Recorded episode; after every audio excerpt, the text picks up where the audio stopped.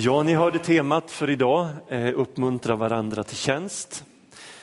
Eh, jag har känt ett, ett, ett, tydligt tilltal att jag skulle tala om uppmuntran idag. Och, eh, jag hoppas och tror att Gud har någonting att säga till oss. Vi har ju eh, den här lilla foldern som vi kommer att förnya under de här två terminerna när vi jobbar med det här temat, livet med Jesus. Eh, i det första som står i den foldern när man bläddrar upp den är ett bibelord från Galaterbrevet. Galaterbrevet 5, eh, vers 6. Eh, där Paulus skriver så här, i ett liv med Kristus Jesus kommer det inte an på omskärelse eller förhud, utan på tron som får sitt uttryck i kärlek. Och nu är ju ni väldigt kyrkvana så ni kanske inte reagerar på ett sånt här bibelord, men det är ju, det är ju inte så lätt att förstå egentligen eh, vad Paulus menar med att det beror inte på omskärelse eller förhud. Eh, läser man sammanhanget så handlar det, handlar det här om att det viktigaste när du är en kristen, det är inte att du på något sätt följer någon lag i yttre mening. Utan att du har en kärlek i ditt hjärta som är verksam. En tro som är verksam. Så jag, jag skrev så här när jag försökte tänka vad, sk vad skulle vi skriva till en modern svensk? I ett liv med Jesus är inte det avgörande att vi alltid håller oss till ordningen och passar in. Utan att vi har en tro som är verksam i kärlek. Och tanken med detta det är ju att vi var och en har fått ett liv där vi är insatta i ett mycket, mycket större sammanhang än vad vi vanligtvis kanske tänker när vi vaknar lite trötta på morgonen och undrar hur ska jag orka den här dagen. Vi är insatta i ett fantastiskt sammanhang där Gud räknar med att mitt liv ska göra skillnad i någon annan människas liv. Han har gett mig en tro som ska vara i funktion, som ska vara verksam i kärlek. Och Det här tycker jag, när jag, när jag tänker på det, och om vi tänker på det på morgonen när vi vaknar, så är det här väldigt inspirerande. För ingen dag i mitt liv är meningslös. Ingen dag är en slump. Eh, utan det finns en mening. Om jag bara vill öppna mig för den och se den och ta till mig den och överlåta mig åt den. Gud har gett mig en tro som han vill ska vara verksam i kärlek. Som jag sa så har jag känt att jag ska tala om uppmuntran idag, uppmuntran till tjänst. Det kommer att handla om vanlig vardaglig uppmuntran, eh, eh, det jag kallar för förebyggande uppmuntran. Men kanske framför allt om uppmuntran och bekräftelse av Guds gåvor i våra liv. Och också något om den mer eh, preciserade, vad man säga, riktade, andeledda uppmuntran. Eller profetisk uppmuntran eh, skulle man kunna kalla det för. Men låt mig börja med en berättelse. Berättelsen om djurskolan. När Gud skapat världen bildade djuren en skola. De formulerade en kursplan med ämnen som simning, löpning, klättring och flygning. Alla djuren förväntades ta del i alla kurser. Inte förvånande glänste ankan i simning. Han var faktiskt bättre än sin egen instruktör. Men i klättring var ankan knappt godkänd och i löpning mycket svag. Han var så långsam att han fick stanna kvar efter skolans slut och träna löpning, vilket fick till följd att hans simfötter skadades så att han bara blev medelmåttig i simning. Men medelbetyget var ju okej. Okay. Ingen oroade sig för det, utom just ankan själv. Kaninen var bäst i klassen som löpare, men efter ett tag så råkade, han ut för en, eh, råkade hon ut för en sensträckning i benet orsakat av all simträning som hon, åla, som hon ålades för att förbättra sina simresultat. Ekorren var en mästare i klättring, men mycket frustrerad i flygarklassen. Hans kropp blev så sliten av alla hårda landningar att han inte klarade av klättringen som förr och hamnade även långt bak bland löparna. Örnen var den ständiga problemstudenten. Hon råkade ut för disciplinära åtgärder på grund av sin självständighet. I klättring slog hon vem som helst på väg mot trädtoppen men envisades med att alltid göra det på sitt eget sätt. Vart och ett av djuren skapades unikt och när de gjorde det de skapats att göra glänste de. Men när de försökte att röra sig utanför sina gåvoområden så blev de inte alls så effektiva. Ibland kan det vara väldigt bra att läsa om någonting helt annat än det vi står i och tänker på. Därför att det hjälper oss att se från en annan synvinkel. Att ge oss ett annat perspektiv. Och jag tror att när jag läste det här så föddes en massa tankar hos dig som handlade om precis dig, om ditt liv, om, om, om, om, om Jonathan och, och Leif och, och, och Kenneth och eh, Lotta och alla. Vi börjar tänka saker om oss själva och om varandra. Eh, och jag hoppas att det var inspirerande tankar. Kan ankor springa? Ja, de kan springa. Är de bäst på det? Nej. Med den begränsade tid som står till vårt förfogande så är det väldigt avgörande att vi lägger ner vår tid och vår kraft på det som vi är utrustade för. Där vi har våra gåvor. Så att vi kommer till vår rätt. Hur ska det gå till? Jag, ska, jag är den första att erkänna att det här är ett av församlingens både allra viktigaste och allra svåraste uppgifter. Nämligen att se och bekräfta varandras gåvor. De gåvor som Gud har lagt ner i varje människa. Det är viktigt och hur svårt det än är så är det vårt ansvar att se andra och att uppmuntra andra. Inte för deras skull enbart utan för Guds rikes skull. Kom ihåg att vi är insatta i ett mycket, mycket större sammanhang. Ingenting av det här med att tjäna i sina gåvor har med vårt självförverkligande att göra. Det handlar inte om att jag ska glänsa, utan det handlar om att Guds rike ska växa. Eh, men vi behöver se varandra och uppmuntra varandra. Eh, nicka om det här är någonting som ni känner att ni kan hålla med om. Vad bra. Jag har påminns om en bibelberättelse som jag skulle vilja läsa. Den är hämtad ifrån Andra Mosebok, det sjuttonde kapitlet. Vi kommer rakt in i ett sammanhang och jag, jag tar mig inte tid att, att eh, reda ut detta utan rakt in i sammanhanget. Då kom amalekiterna och angrep Isra, israeliterna vid Refidim. Då sa Mose till Josua, välj ut Eh, krigare åt oss och dra ut och kämpa mot amalekiterna. Imorgon ska jag ställa mig på krönet av kullen med Guds stav i min hand. Josua gjorde som Mose hade sagt och stred mot amalekiterna medan Mose och Aron och Hur gick upp på kullens krön. Så länge Mose höll upp sina händer hade israeliterna övertaget men när han lät händerna sjunka fick amalekiterna övertag. Och när Mose händer blev tunga hämtade de, Aron och Hur, en sten åt honom att sitta på. Och Aron och Hur stod på var sin sida och stödde hans armar så att han kunde hålla dem uppe till solen gick ner. Och Josua besegrade amalekiterna.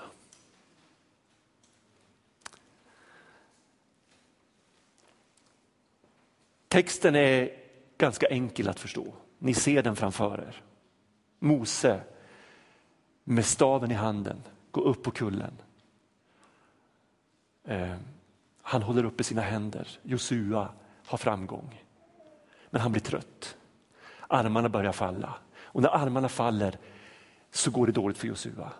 Aron och Hur, de lyfter upp hans armar, sätter en sten som man kan sitta på.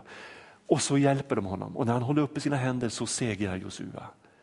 Och på grund av det här samarbetet till solen går ner gör att Israels folk kan stå emot den här fienden. och vinna seger. Mose var precis som du och jag kallade av Gud. Eh, och det finns det är fascinerande med Mose uppväxt. Han, han föds ju under väldigt, väldigt svåra förhållanden. Han skulle inte få leva. Tanken var att alla gossebarn skulle kastas i Nilen därför att farao var rädd. Landets kung var rädd för hebreerna. Mose var hebré. Så alla gossebarn skulle kastas i, i Nilen för att han skulle så att säga hålla tillbaks det här folket. Men eh, de var listiga och de var uppfinningsrika och mamma la honom i en korg när hon inte kunde amma längre. Och på så sätt hamnar denne hebreiske pojke i själva hovet.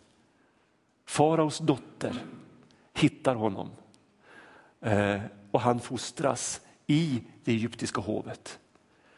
Och någonstans inom honom så finns rötterna kvar och vissheten om att det finns en plan med mitt liv och han försöker förverkliga den på egen hand och det går inte så bra. Han tvingas fly. Eh, och under många, många år lever han borta ifrån scenen. Men han tränas för ett uppdrag, han vet inte då, men han tränas för ett uppdrag som Gud har åt honom. Och så en dag står Mose inför den brinnande busken. Där Gud uppenbarar sig i sin helighet. Eh, och han är både rädd och nyfiken Mose. Jag måste gå dit och se, vad är detta? Men han är samtidigt väldigt rädd. Och så får han höra rösten som säger, ta av dig skorna för platsen där du står är helig mark. Och det här är spännande, platsen där du står. Mose var ganska omedveten tror jag under många år om vad Gud ville med hans liv. Han hade någon svag aning men han visste inte hur det skulle gå till eller hur det skulle förverkligas på något sätt. Och nu efter alla dessa år så är platsen där han står helig mark. Ehm, du och jag kan tänka, vad blir det av mitt liv? Hur ska jag ha nytta av de här åren och det här som har hänt här och kanske de här bedrövelserna och de här jobbigheterna och eh, kriserna och prövningarna och sorgerna. Hur ska jag ha nytta av det? En dag säger Gud, platsen där du står är helig mark. Det här som du har gått igenom, det har du gått igenom för att du ska bli bättre i det som är min uppgift för dig. Och Det här kan vi få uppleva gång på gång i livet. Att Gud säger platsen där du står är helig mark. Och Det som är ganska stärkande i den här texten, om vi ser det ur ett mänskligt perspektiv, det är att Mose, han är full av tvivel. Han säger, eh, hur skulle någon som jag kunna gå dina ärenden Gud? Och så lyfter Gud Mose blick och säger, Mose det är inte du, det är jag som ska göra det, men jag behöver dig. Och så tvivlar han på sin andlighet och han säger, tänk om jag står där och så säger jag att jag för din talan och så vet jag inte ens vad du heter. Gud, vad heter du? Du måste ge mig ditt namn. Och då säger Gud, säg till farao att mitt namn är jag är. Jag kommer att vara med dig. Ja, men tänk om jag står där och och så händer ingenting. Tänk om jag gör bort mig. Om jag ställer mig framför fara och ger mig, ger, har anspråk på att tala i ditt namn och så händer inget. Staven du har i din hand, säger Gud, håll fram den. Det är med den staven som du ska göra under och tecken i mitt namn. Ja, men säger Mose, jag kan inte tala. Jag är, jag, är, jag är dålig, en dålig människa. Jag passar inte för den här uppgiften. Och Gud blir irriterad på Mose. Och nästan slår näven i bordet och säger Mose, vem har gett dig munnen? Det är jag som har skapat det, jag vet vad du kan och vad du inte kan. Lita på mig. Och så går Mose in i, den här, i det här uppdraget. Gud kallar vanliga människor. Och om inte du någon gång har tänkt att jag är nog inte andlig nog för att tjäna Gud så, så tror jag inte att du är riktigt ärlig. Jag har tänkt så många gånger. Levi Petrus som räknas som en av vårt, vår nations största ledare i alla kategorier någonsin. Han tvivlade ofta på att han var tillräckligt andlig eh, för att leda den rörelse som Gud hade lett honom att, att starta. Vi tvivlar ibland Men då är det viktigt att vi vänder oss till Gud. För Gud har ett ord till oss. Och det, det intressanta när man läser vidare det är att se hur Moses stav blir Guds stav.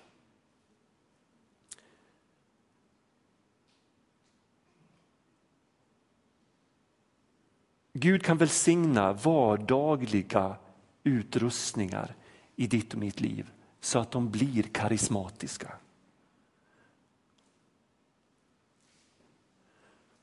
Sen använde Moses staven för att dela på Röda havet, han slog på klippan och folket fick vatten. Och här står han på kullen med staven i sin hand. Gud var med Mose, för det hade han lovat Mose att han skulle vara. Det som har gjort starkast intryck på mig i den här texten, det är den här respekten som Aron och Hur har för den utrustning Mose har fått av Gud. De har fattat att den här utrustningen är nödvändig för att det ska bli seger och för att Gud ska bli ärad. Josua är beroende av Mose för att Josua ska kunna fullfölja sin uppgift och segra på stridsfältet. Mose är beroende av Josua för om inte Josua finns där ute med sin här så hjälper det ju inte att Mose står och håller upp händerna. Utan de är beroende av varandra. Och båda är beroende av Aron och Hur som går in och stöttar Mose i hans jobbiga situation. Problemet i det här sammanhanget var ju inte att Guds kraft inte räckte till utan att Mose blev trött. Precis som vi kan bli trötta och missmodiga. Han behövde någon i sin närhet som såg sammanhanget och som förstod och hade respekt för Mose unika bidrag. Så att de omedelbart ryckte in för att stötta upp när han blev trött. Uppmuntran hör till våra mest grundläggande behov. Så här skriver Henry Nauen i en andaktsbok som vi har på vårt köksbord. Ofta förblir vi tysta när vi borde tala. Utan ord är det svårt att ge kärlek. När vi säger till föräldrar, eller barn, eller vår partner eller våra vänner. Jag älskar dig så mycket. Eller jag bryr mig om dig. Eller jag vill att du ska veta att jag tänker ofta på dig och varje gång jag tänker på dig så ber jag för dig. Eller, du är det bästa jag har. Varje gång vi säger det så väljer vi liv. Det är inte alltid lätt att ge uttryck för kärlek direkt med ord, men när vi gör det upptäcker vi att vi har förmedlat en välsignelse som kommer att finnas kvar länge. När en son kan säga till sin far, pappa jag älskar dig. Eller när en mor kan säga till sin dotter, jag älskar dig så skapas ett nytt glädjens rum. Ett rum där det är gott att vara. Ord har faktiskt kraft att skapa liv. Vi behöver uppmuntran och bekräftelse för att vi ska växa och utvecklas. Men framför allt för att Guds rike ska växa till. Brukar du hålla inne med positiva och uppmuntrande tankar om andra? Eller säger du det till den det berör?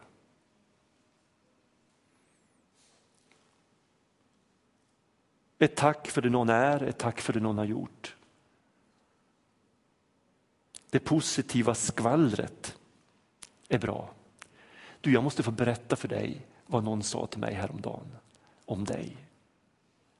Och så berättar man någonting positivt som man har hört om den personen eller vad den personen har gjort eller vad den personen har betytt. Det är nästan bättre när det kommer direkt för då vet man det här, det här har ju liksom kommit utan smicker. Det har kommit liksom bakvägen på något sätt. Och det är väldigt bra. Positivt skvaller, lägg det på minnet. Det är det enda skvaller vi ska ägna oss åt. Positiva skvallret. Det här är en, en, en väldigt viktig förebyggande Eh, process i en gemenskap. Att vi odlar vår förmåga att uppmuntra andra. Eh, den är allmän, den är vardaglig men oerhört viktig. Vad är det som händer? Jo, jag som får uppmuntran blir styrkt. Handlar uppmuntran om min tjänst så blir jag bekräftad i min tjänst och jag får förnyad frimodighet. Och när jag är frimodig så kommer jag till min rätt. Då kommer blom, gåvorna att blomma ut. Jag kommer att stå med rak rygg. Jag kommer att förmedla trygghet. Jag kommer att ge någonting från Gud. När jag är trygg i min tjänst. När du är trygg i din tjänst. Vi bygger helt enkelt Guds rike. Och det behöver inte vara mycket mer avancerat än en kram eller ett tack eller ett välsignande ord, ett uppmuntrande ord. Varje gång vi gör det så plockar vi ner lite av himlen. Och den onde lider ett nederlag. Vi vinner en seger för Guds rike. För uppmuntran hör hemma i Guds rike. Gud är uppmuntran. Medan den onde står för motsatsen. Så varje gång vi uppmuntrar så tjänar vi Gud. Vi bygger upp, vi drar ner himlen. Vi skapar ett rum för Guds rike att växa på. Har ni förstått nu? Håll inte inne med uppmuntran.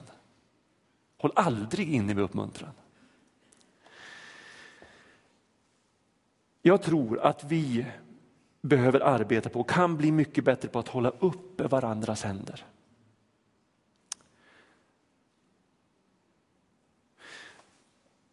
Jag skulle vilja säga något om den precisa uppmuntran. Uppmuntran med precision. Om den här uppmuntran som jag har talat om nu är förebyggande, naturlig, vardaglig så skulle jag vilja kalla det, den uppmuntran, uppmuntran jag nu ska tala om för den andeledda uppmuntran. Den har precision från den helige ande. Den är profetisk. Det är en uppmuntran som blir möjlig därför att vår ande har kontakt med Gud. Och det, det har vi, alldeles, vi vandrar med Gud allihopa. Och därför är den här uppmuntran möjlig för oss allesammans. Och vad menar jag med det här? Enkelt skulle jag kunna säga att jag tror att det handlar om både att börja lyssna på de impulser som kommer här inne och att på sikt få större tilltro och förtroende för impulserna. Alltså att bli trygg i att om jag ber Gud på morgonen, Gud idag vill jag vara ledd av dig för att mitt liv ska befrukta någon annans liv, för att jag ska få någon annan människa att växa, så kommer Gud att svara på den bönen. För Gud hör bön. Och då måste jag börja höra vad han säger och jag måste växa i förtroende för att det här faktiskt är viktigt, det jag känner, de impulser jag får. Och börja våga ta steget. Och här kan vi vara väldigt, väldigt ödmjuka. Vi kan bara säga, vet du jag tror att jag har fått någonting till dig. Och du får pröva det här, och är det inget så lämna det. Men är det någonting så, så se det som en hälsning från Gud. Och så delar vi det vi har fått med människor. Och du kommer att få vara med om hur du långt senare får veta att det där, det blev avgörande för mig. Det lyfte mig så att jag kom loss ur mitt missmod. Det ledde mig in i en ny tjänst. Du kommer få vara med och se mirakel hända därför att du är lydig och uppmuntrad utifrån den maning Gud har gett. Nådegåvan som Gud ger oss som svar på bön gör att resultatet av det jag säger, som kan vara enkla ord, blir så oerhört mycket större än insatsen. För sån är Gud. Han kan göra under med dina och mina ord, för han vet allt. Och Han kan mana dig och mig att säga saker så vi har inte en aning om vad det betyder. Men Gud vet hur det kommer att landa i en annan människas liv och att det kommer att betyda allt. Så var lydig när Gud manar dig. Just för att det här är så viktigt för jag tror att det här är jätteviktigt, så slår den onde på det här området. Kan Gud få oss passiva, kan Gud få oss att tiga istället för att tala, så har han vunnit en stor seger. Och en av hans stora strategier, som alltid när det handlar om den onda verkligheten, det är att han vill lura oss. För han är lögnaren från början till slut. Ingenting av det den onde står för är sant och äkta, utan han är en lögnare i sitt väsen. Och därför försöker han lura oss med lögner som vi går på.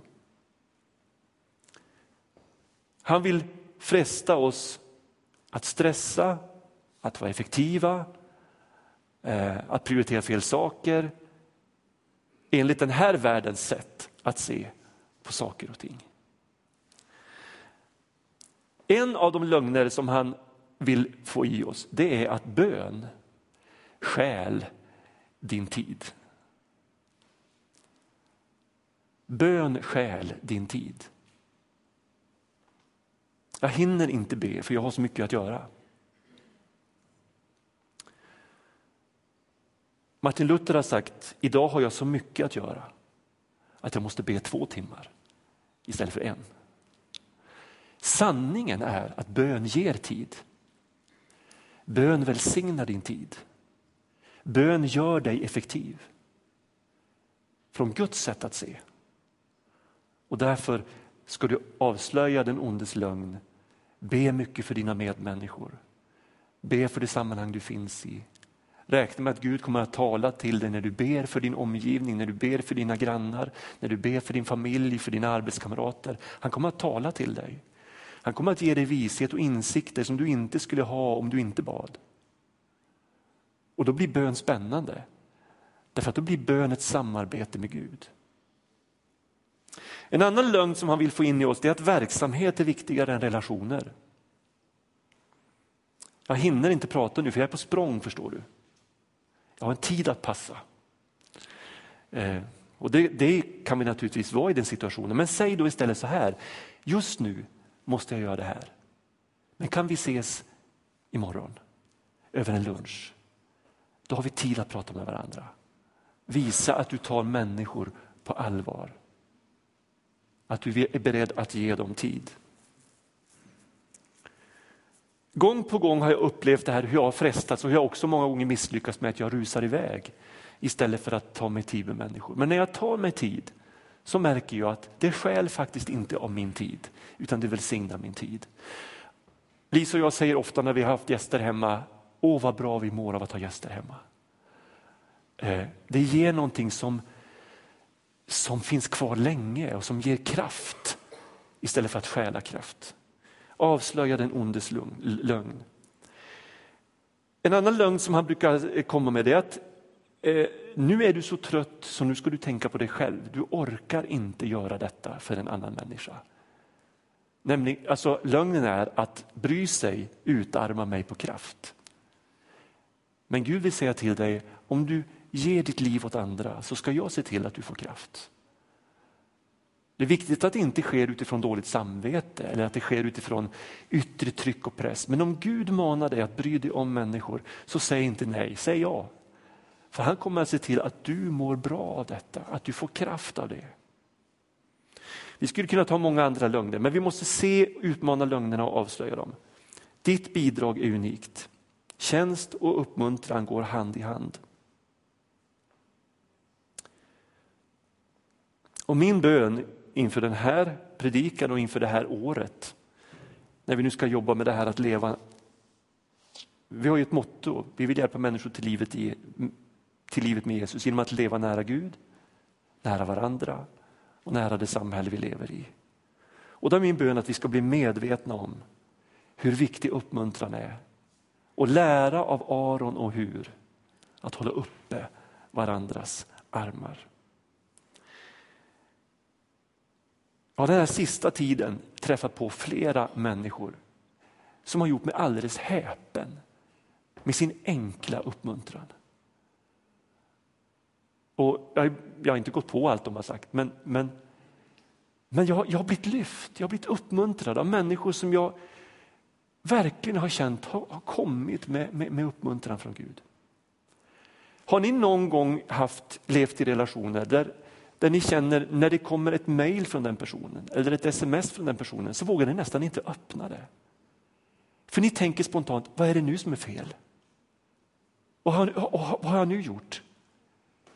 Därför att det kommer bara kritik, det kommer bara hugg, det kommer bara negativa saker, det kommer bara nedbrytande kommentarer. Och sådana ska du och jag inte vara. Människor ska inte vara rädda för att öppna sms och mejl från dig och mig. Utan de ska säga yes, Sören har skrivit. Eh, Torsten har skrivit. Kristoffer har skrivit. Och så öppnar man och så känner man, man suger åt sig. Åh, jag känner hur jag lyfts, jag känner hur jag växer, jag känner hur jag får frimodighet, jag vågar.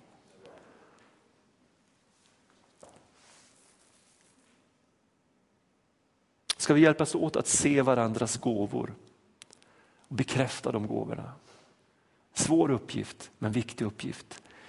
Och vi behövs allihopa för att församlingen ska vara i funktion och vara frisk. Målet är att Guds rike ska växa. Om man läser i, i Andra Mosebok,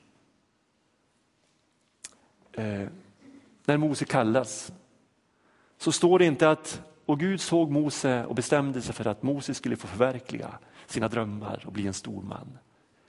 Utan vad står det? Det står så här. Israeliterna suckade under sin träldom. De ropade i sin nöd och deras klagan steg upp till Gud. Och när Gud hörde deras jämmer så tänkte han på sitt förbund med Abraham, Isak och Jakob. Och han tog sig an israeliterna och gav sig till känna för dem. Han kallade Mose som svar på bön från ett folk som var på väg att gå under. När Gud kallar dig och mig så är det för att han har hört ropet från alla dessa som håller på att gå under. Och så tänker han, för deras skull behöver jag honom, behöver jag henne. Och det är så vi ska se på våra liv, på vår tjänst. Vi är insatta i ett så mycket större sammanhang än vad vi vanligtvis tänker.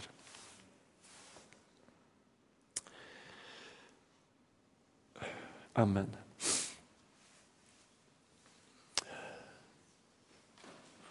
Amen. Tack Gud för din precisa personliga kallelse till var och en.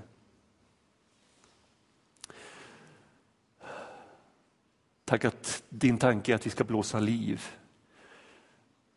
i den nådegåva du har gett oss. Och du som känner sammanhangen, du vet att vi behöver så mycket hjälp. Var och en av oss för att våga och orka stå i den nådegåvan i ur och skur. Därför ber jag att du den här stunden väcker oss till en stor kärlek till varandra. Och att vi ser oss själva i det här sammanhanget, att vi är viktiga. Inte bara för oss själva, inte bara för, för den uppgift jag står i, utan för att ditt rike ska växa. Hjälp oss att den här dagen när vi ska vara tillsammans få säga mycket uppmuntrande till varandra. Låt någon eller några den här dagen få upptäcka sina gåvor och få den där inre kallelsen i sitt hjärta. Att eh, det här vill jag göra, det här är Guds kallelse till mig. Led oss Gud den här hösten och våren. Så att det här temat, livet med Jesus, blir mycket mer än ord. Att det blir en vardaglig praktisk verklighet för oss var och en i det liv vi lever. Tack att du hör min bön. I Jesu namn. Amen.